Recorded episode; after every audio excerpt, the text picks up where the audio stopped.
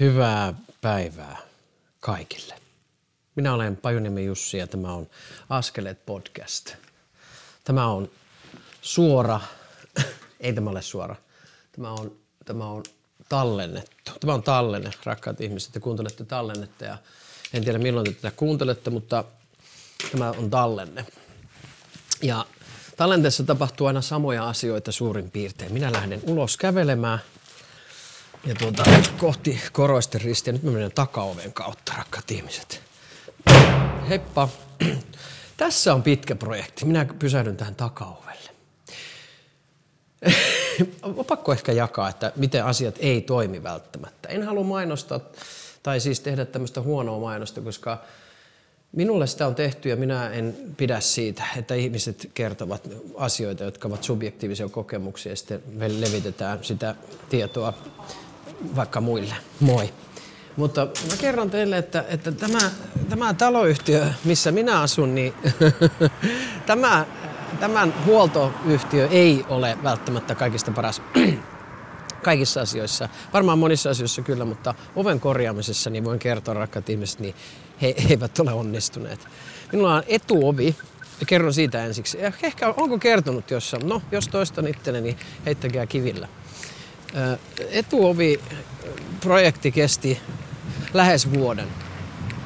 Etuovi oli rikki jo silloin, kun tota noin, niin minä vuokrasin tuon tilan ja sitten siitä puhuttiin ja sitten se laitettiin se asia vireille ja lopulta siihen sai ehkä kymmenien puheluiden jälkeen muistutuksien, et cetera jälkeen, niin sinne se etuovi saatiin, saatiin korjattua. Ja viimeinen kerta oli sellainen, että se ovi tipahti melkein mun päälle, kun mä avasin sitä. Se oli ihan loppumetreillä jo muutamia viikkoja. Olin yrittänyt saada kiinni sieltä, sieltä huolto, huoltomiestä ja selittänyt tilanteen, että tämä on nyt vähän vaarallinen tämä ovi. Ja lopulta se meni tippuu ja sitten mä soitin sinne suoraan sinne, sinne korjaajille ja, ja tota, he alkoivat ehdottaa, että josko sitten maanantaina, ei, tänään. Ja sitten mä olin eka kerta assertiivinen siinä tilanteessa. Ja se on tota noin, niin sitten alkoi hommat toimia. Että sanotaan, että joskus mä sanon, että näin, että tuota, tuota, meidän täytyy olla aika tiukkoja. Ja nyt mä en tiedä, että onko mun tämän takaoven kanssa sama tilanne, koska takaoven pro- korjausprojekti on kestänyt viime kesästä saakka. Ja mulla on yksi avain myös häviksissä sen takia. Tänne tuli monien puheluiden jälkeen jälleen sain yhden huoltomiehen sinne katsomaan ja, ja tota, hän, hän tuli, huippu oli se, että hän tuli, hän tuli tekemään mittausporauksia ja mittaamaan karmit ja karmi, ovi piti tilata jostain ja hän oli hyvin niin kuin pätevästi näytteli, että asia tulee kuntoon. Ja minä hyvää hyvyyttäni tietenkin annoin hänelle avaimet, hän voi mennä ja tulla miten hän haluaa tietenkin työpaikalle. Ja kun mä olen siellä pois, koska olin kesälomalla, ajattelin, että hän saa kulkea. Hän ei koskaan tullut. Hän ei, hän ei, hän otti avaimen, eikä häntä koskaan näkynyt enää. Ilman minkään näköisiä selityksiä, viestejä, soittoja, ei mitään. En tiedä niin kuin, miten, minä kysyn teiltä rakkaat ihmiset, että miten te toimitte? Siis minä kyllä tiedän omasta kokemuksestani myös, että ihmiset ghostaavat. Eli tällä alalla se on myös tuttua. Eli tota, eivät tule, ei tulla tapaamisiin, ei kovin usein, mutta niitä tulee välillä.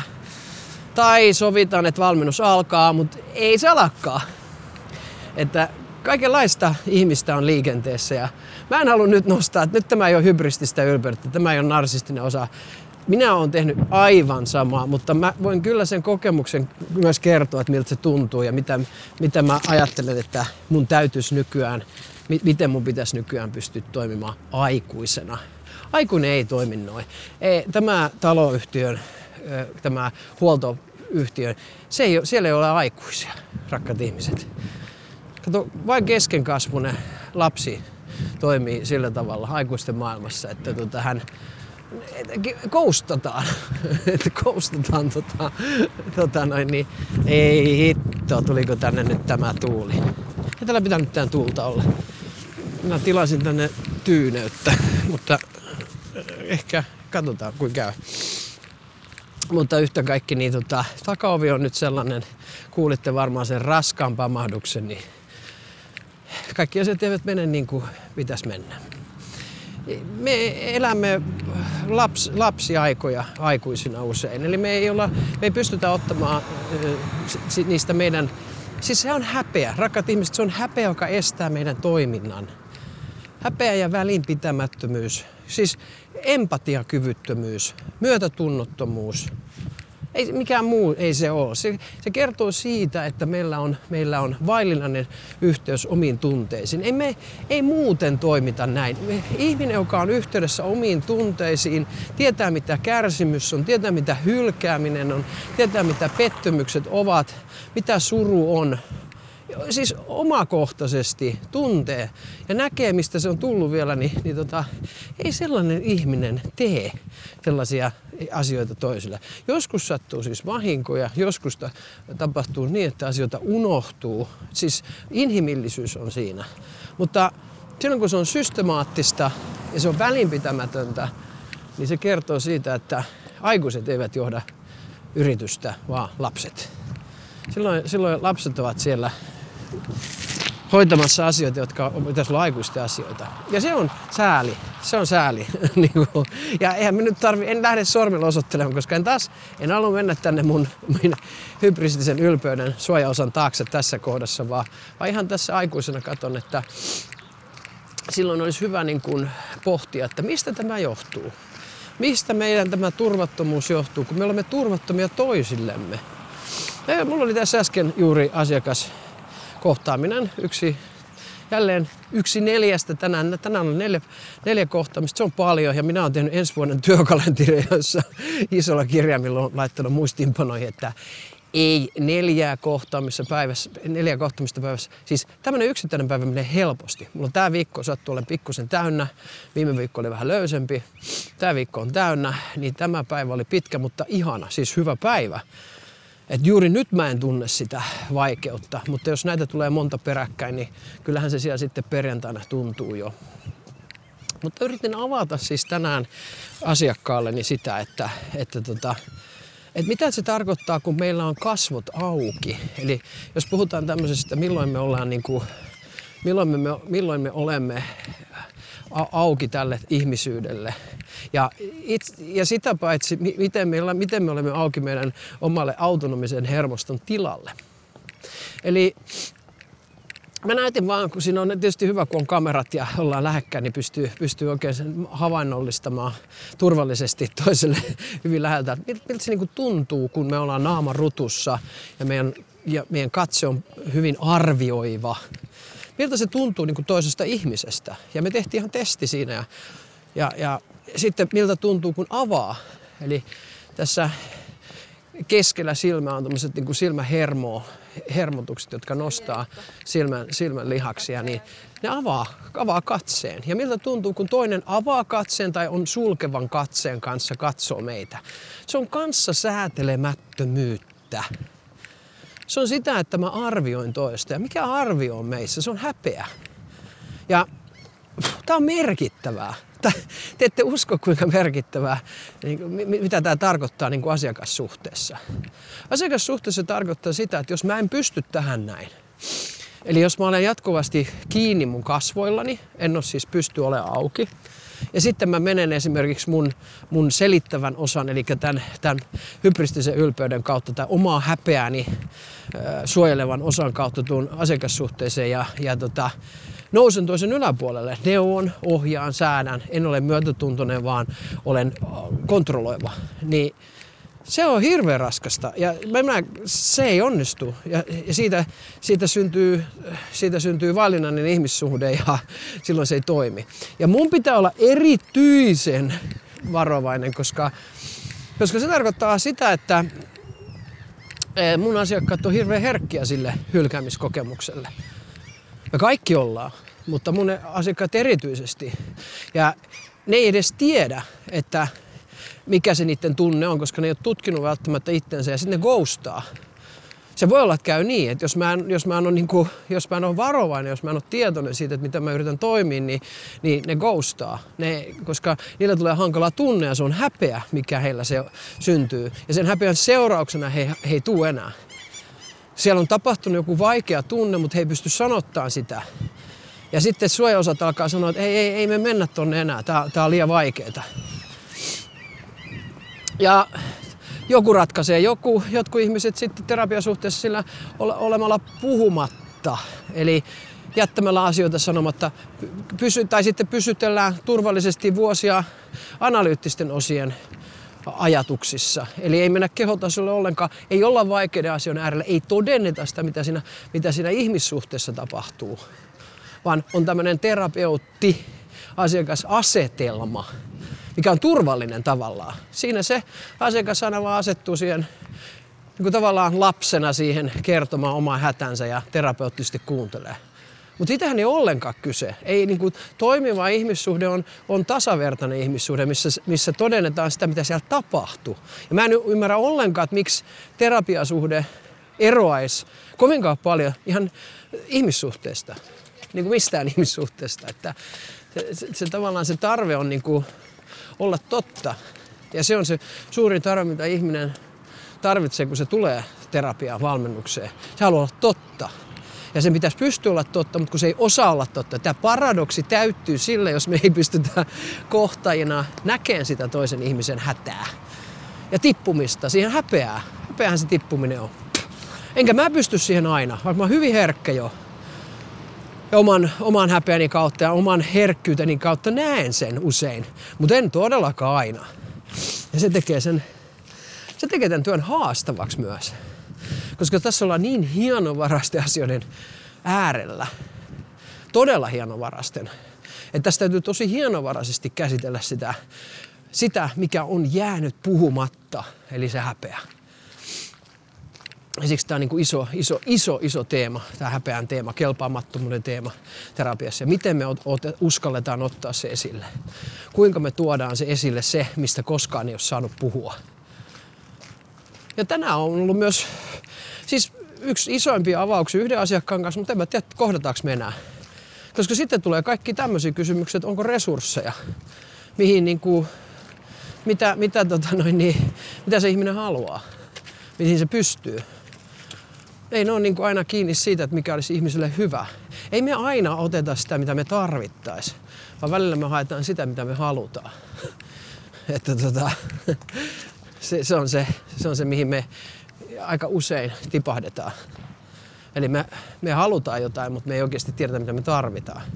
Ja sitten en mä ole siinä sen enempää niin kuin vastuussa kukaan muukaan. Että, ja tietysti yritän puhua siitä, että mitä mä pystyn tarjoamaan. Ja kerron, kerron niin kuin siitä, että, että tota, tämä on tämmöistä mun kanssa työskentelyä. Ja tässä herää tunteita ja niitä tunteita sitten käsitellään ja se on sitä, missä mun mielestä se eheytyminen tapahtuu.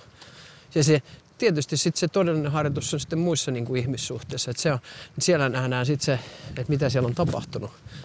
Mitä, me on, mitä, mitä, tota noin, niin, mitä on saatu harjoitella tässä, tota noin, niin, tässä terapiasuhteessa. Mitä siellä on, mitä on ilmentynyt omasta itsestään. Mutta joo, mielenkiintoisia, kuka huulette varmasti, mielenkiintoisia asioita tässä saa elää. Tota, ehkä haluan nyt osan ohjelmasta säästää, säästää jälleen tota, isä, isä, isä, isä kuoli tuossa muutamia päiviä sitten, tässä on nyt jonkun aikaa. Mä tiedän, jaonko mä siitä ihan hirveästi vielä, mutta ehkä niistä tunnelmista vielä ja semmoisesta niin omasta, omasta niin kuin, ehkä sanomasta, minkä on pystynyt toisille myös jakamaan on ollut hyviä kohtaamisia niin kuin, niin kuin asiakkaiden kanssakin ihan puhunut tästä aiheesta. Ja tämä herättää niin kuin paljon tämä suhde omiin vanhempiin. Tietenkin sehän on yksi meidän ydin aina meidän valmennuksessa. Ja, ja tota noin, niin se herättää tietysti paljon, paljon kysymyksiä ja paljon ajatuksia siitä, että, että miten siihen saa suhtautua ja miten voi suhtautua ja miten se suhde on käsitelty ja sanoin vaan itse, että on niin kuin hyvin onnellinen siitä, että tällä hetkellä, että mulla on hyvin tasapainoinen olo sen suhteen, että mitä, missä se mun ja isän suhde oli. Mihin mä, niin kuin, mihin mä tavallaan, mi, mitä mä koin, että mihin me päästiin. Siitähän mä oon tässä jo aikaisemminkin puhunut ja se ei ole niin kuin mihinkään muuttunut. Musta tuntuu edelleen ihan yhtä levolliselta. Et mulla on ollut joitakin suruja, mutta suurimmat surut mä oon niin kuin itkenyt jo itkenyt ja, ja tota, niin tavallaan niin kuin nähnyt sen, että, että tota noin, niin, mihin se meidän suhde, suhde sitten pääsi. Ei se päässyt pidemmälle, mutta siinä oli paljon, paljon hyvää. Ja jos tämmöisen niin kuin isompi ajatus siitä, että mitä tämä niin kuin ikuisuus on, tämän ihmisen muodon ikuisuus, elämän muodon ikuisuus ja sen niin kuin isän oleminen minussa edelleen tässä neuraalisessa kehityksessäni. Niin sitähän tämä on. Sitä mä kannan isän eleitä, ilmeitä, olemusta, kaikkea mitä mä niin kuin, kaikkea mitä mä oon häneltä saanut. Ja se nyt vaan on niin, että en mä niinku tavallaan voi sitä millään, mä en pysty sitä niinku kieltämään, että etteikö se niin, niin olisi. Että se, se, tulee, se vaan tulee olemaan aina sillä tavalla. Ja se on se mun, mun myös niinku, siinä on vahvuus ja heikkous, että, että pystynkö mä käsittelemään niitä asioita just sillä tavalla, kun niin kuin näkemään sen niin kuin lopulta sen, sen energian, sen ihmisyyden vaan itsessäni, eikä sen ohjelmoinnin merkityksen, mihin, mihin mä oon sitten neuraalisessa kehityksessä tavallaan joutunut. Se automatisoi, automatis, automatisoituminen, mikä mun lapsuudessa on tapahtunut.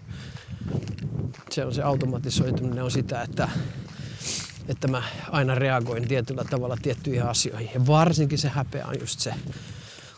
Ja häpeä, häpeä mä oon paljon tutkinut niin sitä. Mä nyt todella paljon varmaan puhun, puhun näissä podcasteissakin, mutta se on se mun, se on se mun paikka, mitä mä niin tutkin täällä ja se on jatkuvasti niin läsnä, että kuinka paljon se on mua niin ohjannut.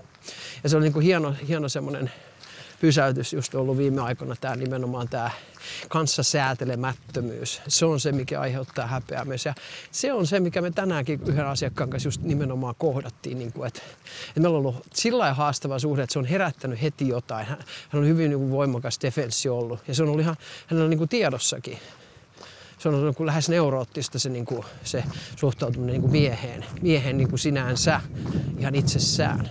Ja sitten se, se trauma on just nimenomaan samanlainen kuin, kuin tota noin, niin, mit, mitä mussa on. Mussa on jonkun verran. Eli jos mä ajattelen, että mussa on tämmöistä tota, oikeusolemisen tarvetta, selittämisen tarvetta välillä, psykoedukaatiot on välillä vähän liikaa. Nämä on, mun, niinku, ne on ne mun sudenkuopat. Nämä on ne mun ihmisyyden tai terapia, terapeutin niin kuin sudenkuopat. Että, että tota, mä päädyn joskus avaamaan ehkä liikaakin tulkinnan kautta asioita. Ja, mutta toki, toki sit mä yritän, yritän kuin jatkuvasti sen kanssa tehdä töitä, mutta se on minussa tosi voimakkaasti. Se on ihan neuraalisesti minussa se tarve tavallaan auttaa selittämällä.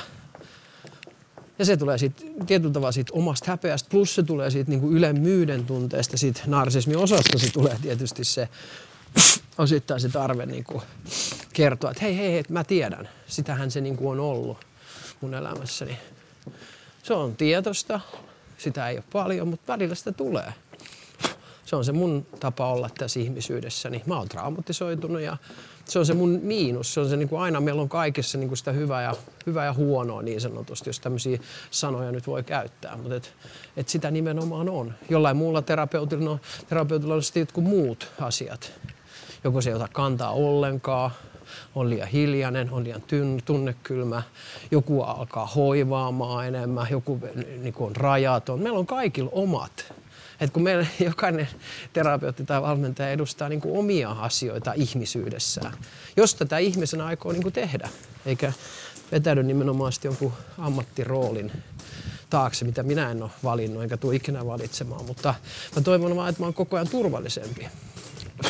Mutta onhan se niinku hurja, että mulle tulee niinku ihmisiä opettamaan mulle aika ihmeellisiä asioita, mielettömiä asioita. Et mä, ja monet oppitunnit on vasta niinku mulle hiljalle auennut, että aa, tätäks tämä niinku tarkoitti tää, tämä oppitunti, että, että onkin tämä juttu, että, että tota, joo, että nyt mä ymmärrän, että miksi tämä ihminen tuli ja mitä se yritti sanoa, vaikka se sanoisikin se vähän niin kuin omasta kulmastaan, mutta se opetus aukeaa niin kuin minussa.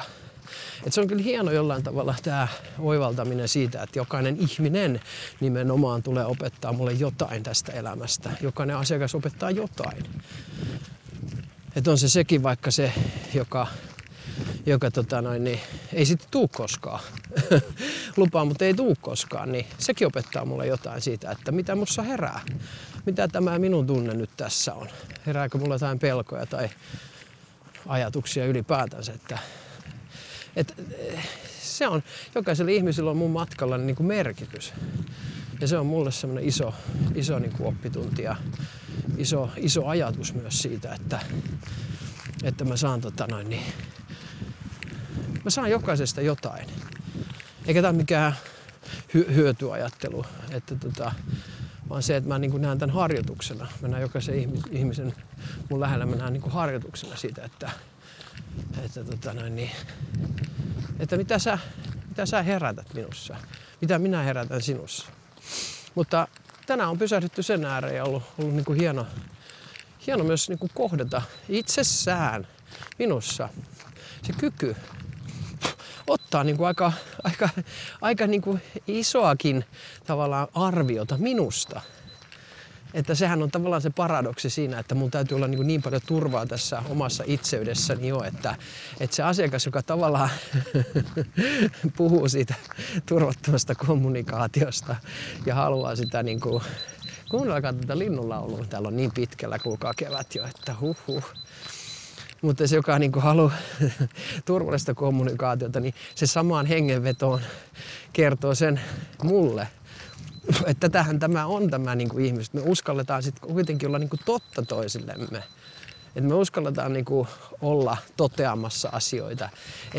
Tämä sensuurin aika on myös sellainen aika harhainen aika, että jos me ollaan niin kuin pelkästään sensuurissa, että vaan poistamalla kaikki turvattomat tekijät meidän elämästä ja varomalla kaikkia vääriä sanoja, puhunko seksuaalisuudesta, sukupuolista, niin eihän tämä ole mikään niin kuin turvallisuuden, turvallisuutta lisäävä niin kuin näkökulma ollenkaan. Ei se on sensuurin näkökulma. Eikä sensuuri ole koskaan oikein toiminut. Et, et sensuuri toimii tietysti silleen, että sit joku konsensus täytyy saada siitä, että mitä sanoja me täällä toisistamme niinku käytetään, että miten me niinku toisiamme luokitellaan, että onko se järkevää, kuinka turvallista se on, mutta eihän sensuuri sinänsä niinku toimi, ei se toimi ideologiana, ei se toimi turvallisuutta lisäävänä tekijänä, vaan se itse asiassa lisää turvattomuutta, kun meidän täytyy koko ajan varoa jotain. Eihän mä voi ottaa esimerkiksi tässä niinku ohjelmassa mihinkään kantaa tässä ajassa.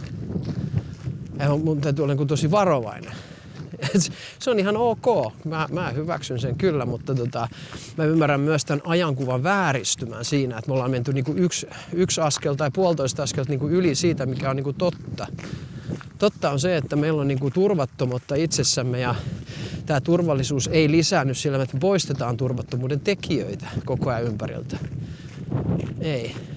Se on vähän niin kuin sillä, että jos mä ajattelisin tätä radikaalisti, niin pahimmillaan se multa tarkoittaa sitä, että että tota, jos mä lähtisin kaikkia mun turvattomuuden tekijöitä poistamaan ympäriltä, niin mä olisin jossain luolassa yksinä niin ilman kalsareita. Ei olisi mitään enää epämiellyttäviä eikä turvattomia tekijöitä, vaan ehkä lämmi, lämmitetty luola ja joku toisi sinne ruokaa. Mutta onko se sitten sit se, että mä oon poistanut niinku kaiken, koko tavallaan elä, elämän ympäriltä, niin, niin onko, se, onko se tavallaan se juttu. Nyt on kuulkaa semmonen tuuli, että mä luulen, että tää on ihan perseestä tämä, tämä ohjelma. Kun, kun tuntuu vähän siltä. Tietysti tuntuu vähän rakkaat siltä, että jaksanko enää puhua tätä. Mä puhun tän nyt loppuun asti. Mä puhun sen takia, että mä sitten katson, että onnistuuko tää. Ei tässä ole kuin kuusi minuuttia enää, niin kattokaa rakkaat. Jos se vähän puhisee, niin mä yritän nyt, mä menen loppuun asti. Minähän en ole itse asiassa menossa korosti ristille. Mä tuntuu, että mä, tuun, mä lähdin nyt, mä lähdin todella oudolla tavalla. Mä lähdin takakautta kiertämään. Mulla oli niin hyvä terapia perjantaina, että tässä on varmaan mennyt aivot vähän vinksalleen. Minä en tiedä, kerroinko mä teille siitä jo viimeksi. Voi vitsi. On niin, on niin pullokala. On siellä niin kultakalan akvaariossa painaa, unohtaa kaiken koko ajan. Voi, hyvä ihminen. Mutta en tiedä kerroinko, mutta kerron nyt vielä kerran lyhyesti. Tämä on lyhyt. Tämä lyhyesti kertokaa, laittakaa mulle viesti, jos te haluatte tietää enemmän. Voi vittu tätä, anteeksi, nyt kirjoilinkin. Tää on ihan jo katastrofaalinen tuuli. Mä tiedän, miten tää pöhisee siellä mikrofonissa tässä. Pöhisee kuule niin, että huh huh. Hirveä myötä häpeä. alemmuuden tunne, kauhea olo. Perjantaina terapiassa se oli kyllä, se oli hyvä. Näin sen pakenemisen tarpeen elämässäni. Se oli, minä pääsin sisäisen lapsen luo ja minä sille sanoin ja itkin ja sanoin, että sun ei tarvi enää juosta karkuun. Ja se oli, se oli niin iso tunnekokemus, että mä en muista. Ja jos tämä on kertonut jo, niin antakaa anteeksi. Mutta se oli kyllä niin merkittävä, että voisin kertoa tämän varmaan viisi kertaa. Se on, niin, kuin, niin se on hieno, se oli hieno. Mä näin niin kuin sen, mä näin sen, mä näin sen oman niin kuin tuskani. Että kun mä en, pääse, mä en pääse karkuun, mulla on tämä tunne ja minä en pääse karkuun, että auttakaa minua. Ja se, se oli niin kuin todella vaikeaa, että, tota noin, niin, joo, mutta tota, joo, nyt en enää siitä sen enempää, mutta kun että tätä mä olen paljon tänään, tällä viikolla, mä olen itselleni kertonut, että ei tarvi juosta karkuun, Jussi. Ei tarvi juosta häpeää karkuun. Ei tarvi kannatella, ei tarvi, ei tarvi juosta häpeää karkuun. Ja kannattelu on nimenomaan sitä, että mä lähden siitä häpeästä toimimaan. Mä lähden liikkumaan, mä lähden kannattelemaan, mä lähden täyttämään tyhjiä kohtia, mä lähden niin kuin auttamaan, mä lähden työntämään, mä lähden ohjaamaan. Sitä on mun häpeä. Mä menen, mä toimintaan. Kun mulla on hankala olo, mulla on vaikea olo, ja e, e, se toinen ihminen ei kanssa säätele, koska ei se pysty, kun se on omassa katastrofissa juuri hetkellisesti ehkä mahdollisesti. Mutta mä en tarvitse silti lähteä karkuun, vaikka se toinen pystykään. Älä, ei tarvi Jussi lähteä karkuun. Ei tarvi lähteä karkuun sitä, että tätä häpeää ei nyt kukaan kannattele. Mä, mä autan sua, pikku Jussi. Sitä se on se mun sanoma. Mä, mä kannattelen sua, pikku Jussi, että sä, sulla ei ole mitään hätää. Sä oot ihan turvassa siinä. Mä kannattelen sua. Se on se niin kuin mun sanoma itselleni niissä kohdissa. Sitä mä oon toitottanut. Mä oon, toi, mä oon toitottanut ja tänä iltanakin minä aion, aion tota, niin pysähtyä mun sisäisen lapsen ääreen. Ja aivan samaa, mitä te siellä ajattelette, kaikki rakkaat ihmiset. Ja osa tietääkin minut jo ja on tuttuja mulle, kaikille rakkaille terveisiä. Niin tota, mutta jos kuuntelet eka kertaa, että, että mitä ihmeä sisäisen lapsen höpinä täällä on, niin tota, you have to try it before you can doom it, judge it. Eikö se niin mene? Että täytyy ensiksi vähän niin kuin kokeilla ennen kuin ymmärtää. Minä olen vähän sitä sisäistä lasta, niin minä, olen, minä en ole ymmärtänyt sitä tematiikkaa. Kun mä olin ACassa, mä en oikein päässyt siihen kiinni. Mä yritin kyllä, mä en päässyt oikein kiinni, mutta se aika ei ollut silloin vielä. Ja vasta se on ollut nyt. Ja sekin on yksi tavallaan symboli maailma vaan. Se ei ole mulle mikään semmoinen, mä en tiedä mitään uskontoa. Minä en usko, että mun sisälläni on, on tota oikeita sisäisiä lapsia. mä uskon, että, mä uskon, että ne on ihan jotain, ne on symboleja. Sen mä oon lukenut tutkimuksista, että tämmöinen visualisointi tässä traumatoipumisessa on hirveän tärkeää. Että sen te voitte ainakin uskoa, että jos me pystytään visualisoimaan sitä meidän, meidän tuota, toipumista ja yhteyttä ja saadaan sitä tunnekokemusta, niin kyllähän sillä on, niin kuin, kyllä sillä on merkitys. Ja se tunnekokemus itsessään, se oli mulle, se oli, se oli valtava. Se oli tosi, se oli tosi hieno, koska tota noin, niin, oikeasti, oikeasti tota noin, niin, se kyynelten määrä oli siinä kohtaa, se oli hyvin vapauttava. Se oli iso, koska se, se kaikki avautui jotenkin se, että miten mä oon siellä traumatilanteessa siellä vessassa ollut ja pelännyt sitä, että joku tulee ja miten mä pääsen sieltä karkuun. Ja se kaikki kehollinen tunne ja se pakkokauhu siitä ja se, se karkuun menemisen pakko, niin se purkaantuu. Ja teettekö rakat, mun ei tarvi mennä karkuun. Voiko se olla niin? Uskotteko te sitä? Uskotteko te se, että se voisi olla niin?